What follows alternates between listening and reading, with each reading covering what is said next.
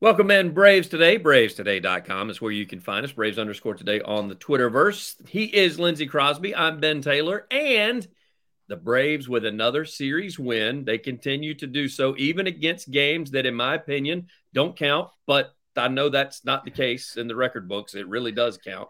Uh, but against Seattle, where I've said before, I've said it over and over on each pod that Lindsay and I talk about, I think that this many interleague games at the beginning of the season hurts programs more than it helps them eh, because you know whenever you start playing the Mets and you win a series, well then you move ahead like a lot more because the Mets drop down as you move up, and that's not the case right now. And it all depends on who you draw.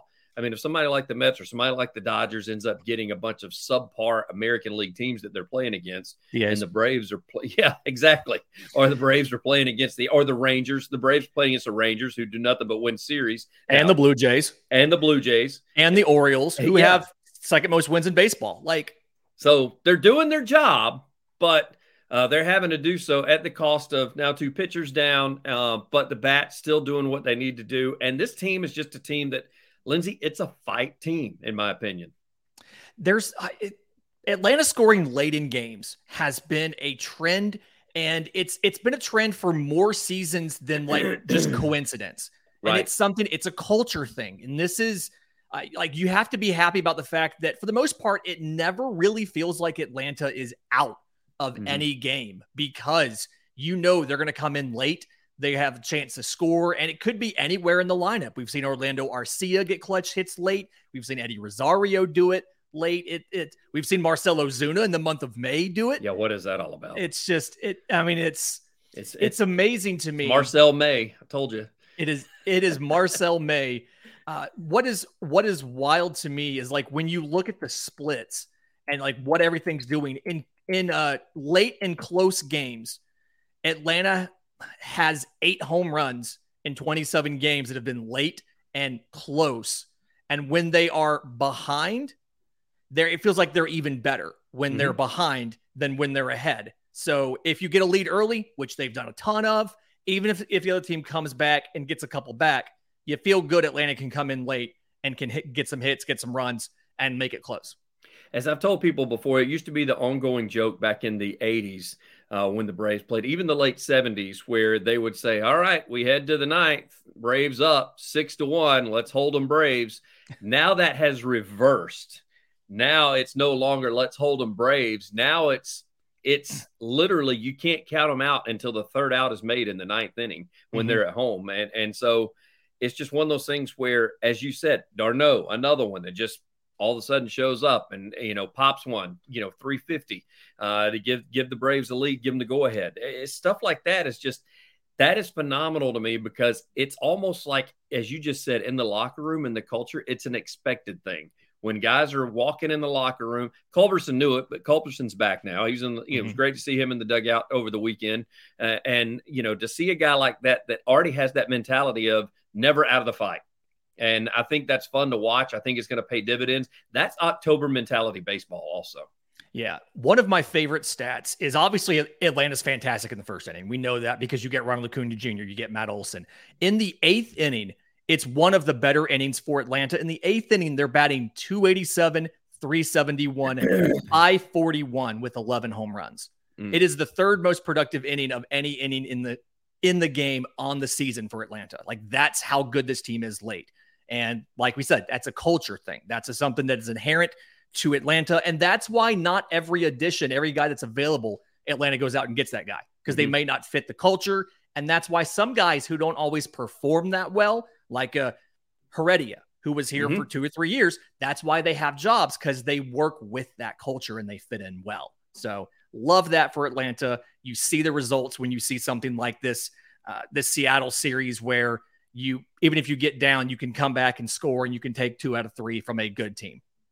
Two guys that stood out, in, in my opinion, over the weekend. Ronald Acuña continues to shine both defensively as well as offensively. Even when he only gets one hit, he still is able to make his way around the bases and he gets a run scored. Also, he still continues to shine on average as well as hits for the team because he's leading in both. Uh, and the other is Olson. I understand he still continues to strike out. There was that quote that got passed around where they said Olson's unhappy. They did that as clickbait because they want you to click on it because they think that it means unhappy with baseball and unhappy with the Braves. He's unhappy with the strikeouts, but it leads the team in home runs. So again, I've told you, we said this before we went on the pod. I'll take a guy batting 220 to or 220 to 260 that's going to lead the team in home runs and RBIs any day of the week because that's what I'm paying him to do. I'm not paying him to hit singles. I'm not even paying him to hit doubles, even though that's what he's picking up some every now and then. Mm-hmm. I like the fact that even when he's squaring the ball up and it may not get out of the yard, that how many times has he hit the warning track this year with a long fly that you know could have gotten that if the wind just a gust comes, we're talking about a three-run home run instead of a long out. And if that's July and it's 95 degrees versus yes. it being 77 in early May, that's gone. Uh, uh, talking about those two guys, a stat for those two guys: Ronald Acuña Jr. leads all of MLB qualified hitters. He has he's 22 of 42 in the first inning. He's got 22 hits that leads MLB, 15 runs in the first inning that leads MLB, and we are 16 and six when he leads off the first inning with a hit. Like that is like that is the effect of having Ronald Acuña Jr.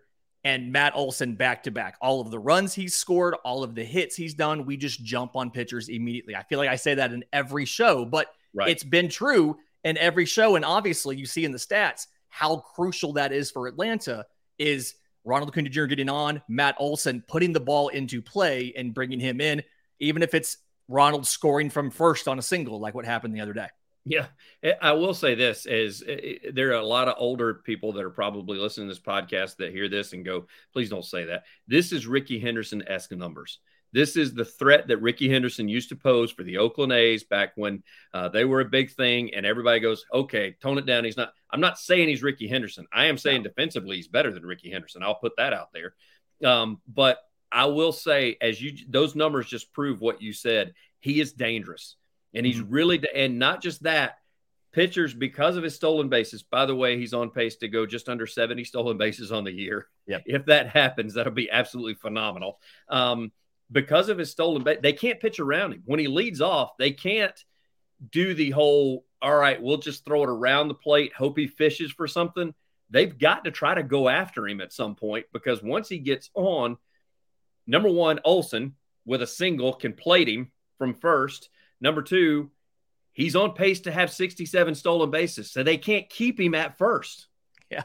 He could put himself into scoring position. And I want to say something like 11 of his steals or something like that, some ridiculous number, have been in the first inning. Mm-hmm. So even when he does walk or he does get hit by a pitch, because that happens, or whatever, he's put himself in scoring position and we're bringing him in. It's a huge, it's a huge component of this offense that that uh, people realize it, but you don't realize how big it is until you hear some of those stats.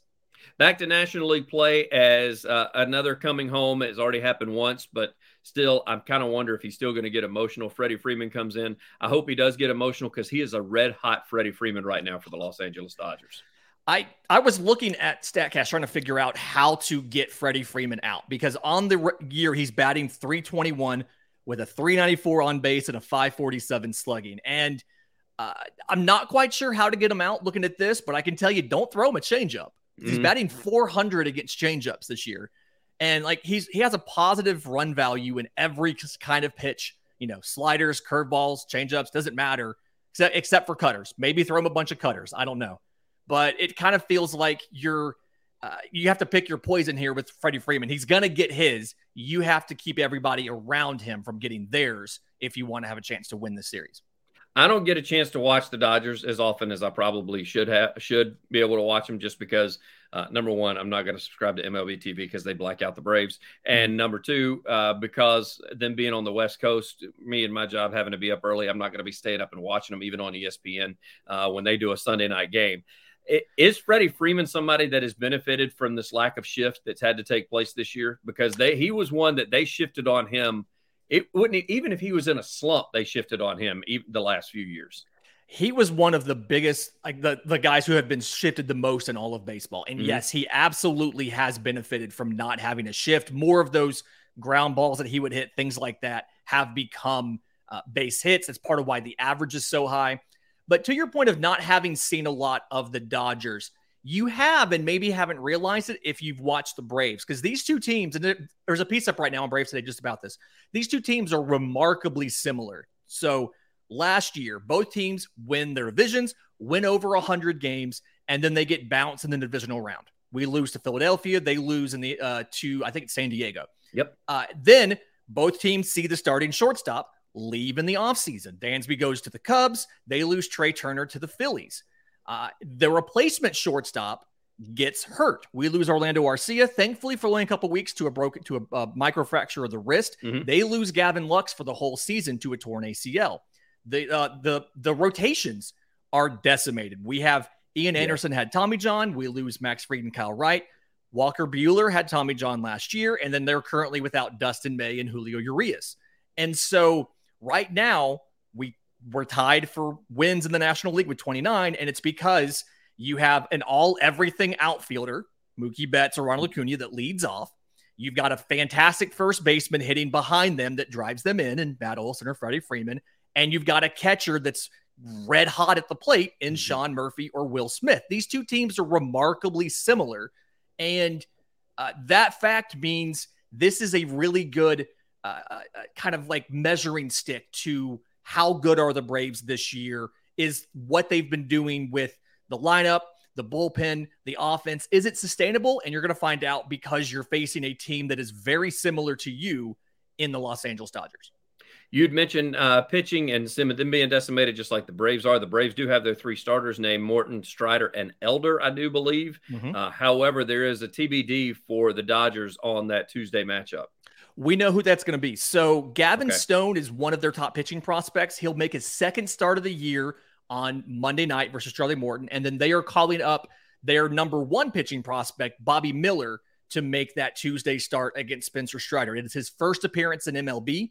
He'll face Spencer Strider in Truist Park. Not an easy matchup. Wow. Uh, and then game three is Tony Gonsolin, who's the relative old guy in this ro- rotation at like 25, versus Bryce Elder. So Atlanta has an opportunity because you've got two young pitchers facing two accomplished MLB guys, albeit different ways. Strider's not that old, right. but he's pretty accomplished. Morton's obviously really old and accomplished.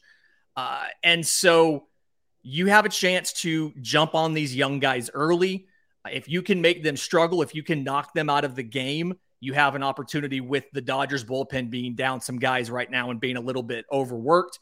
You have a good opportunity uh, to to take some games early in this series and then see if Bryce Elder can keep up the magic against a fantastic Tony Gonsolin, two and one, one one three ERA. So great pitching matchups all across the board. Continues the trend of Atlanta just being faced with a lot of young top pitching prospects, but at least you get your top three for this series in Morton, Strider, and Elder. This is me being a fan and saying this. I'm saying one and two, and the reason being is because I can't stand the Dodgers, and they always have my number, and they always prove me wrong. So I'm hoping that will happen if I say one and two. Now watch us get swept. Since I said that, I should just gone ahead and said the sweep is what I should have done. Uh, then it wouldn't happen. But then I said if I said sweep, then we'd go one and two. So, uh, but I'm going to go one and two because I do think that it's going to be tough. Bright bright lights facing Strider. Strider averaging you know double digit strikeouts per game. Uh, not to say that that's going to happen against the Dodgers because it's a good hitting ball club, but still, uh, that is something where bringing him up on his first start, where he, the nerves are going to be a factor. I don't care what they say; they're going to oh, be yeah. a factor. And so, if he makes a mistake, Atlanta has the type ball club that can make him pay for that mistake. Mm-hmm. It's not like he's going up against you know one of the worst teams in the league to get his get his national debut. He's going against one of the best teams in the league. So uh, I'm going to go one and two, and I'm going to take that Strider game as our one. I'm going to go two and one, and I think one of those two prospects are going to surprise us and take a game from us. Mm-hmm. And I'm going to put my faith in Bryce Elder. I had been waiting for a while for the other shoe to drop with Bryce Elder. I was thinking it was a little bit of smoke and mirrors and a little bit of luck, and it hasn't happened yet. So I'm going to say two and one one of those two young guys, either Stone or Miller, will somehow eke out a win and or their offense will get to our bullpen a little bit and then watch me be wrong and it actually be one and two or a sweep. That's what that's always what happens. But two and one for Atlanta. I do think Strider's probably going to end up winning his game, but mm. I'm going to say one of those prospects will come through for the Dodgers. He's Lindsay Crosby. I'm Ben Taylor. Braves today, bravestoday.com, and Braves underscore today on the Twitter. Lindsay, as always, thank you, man. Thanks for having me. Chop on.